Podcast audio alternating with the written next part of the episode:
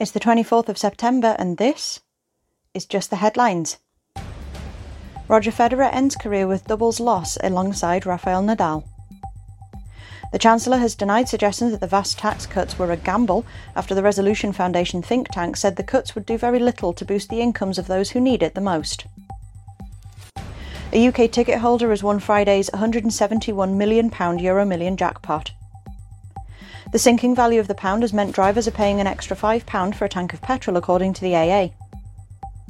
Ukrainian cities pounded as Kremlin organises votes in occupied areas. Households in the south will gain three times as much from tax cuts as those in the north. Picture of Queen's ledger stone released ahead of the chapel opening to the public. At least 30 people have reportedly been killed after thousands of Iranians took to the streets to protest the death of Mahsa Amini. Keir Starmer said Prime Minister Liz Truss and Chancellor Kwasi Kwarteng had shown their true colours. NASA postpones launch of moon rocket because of tropical storm.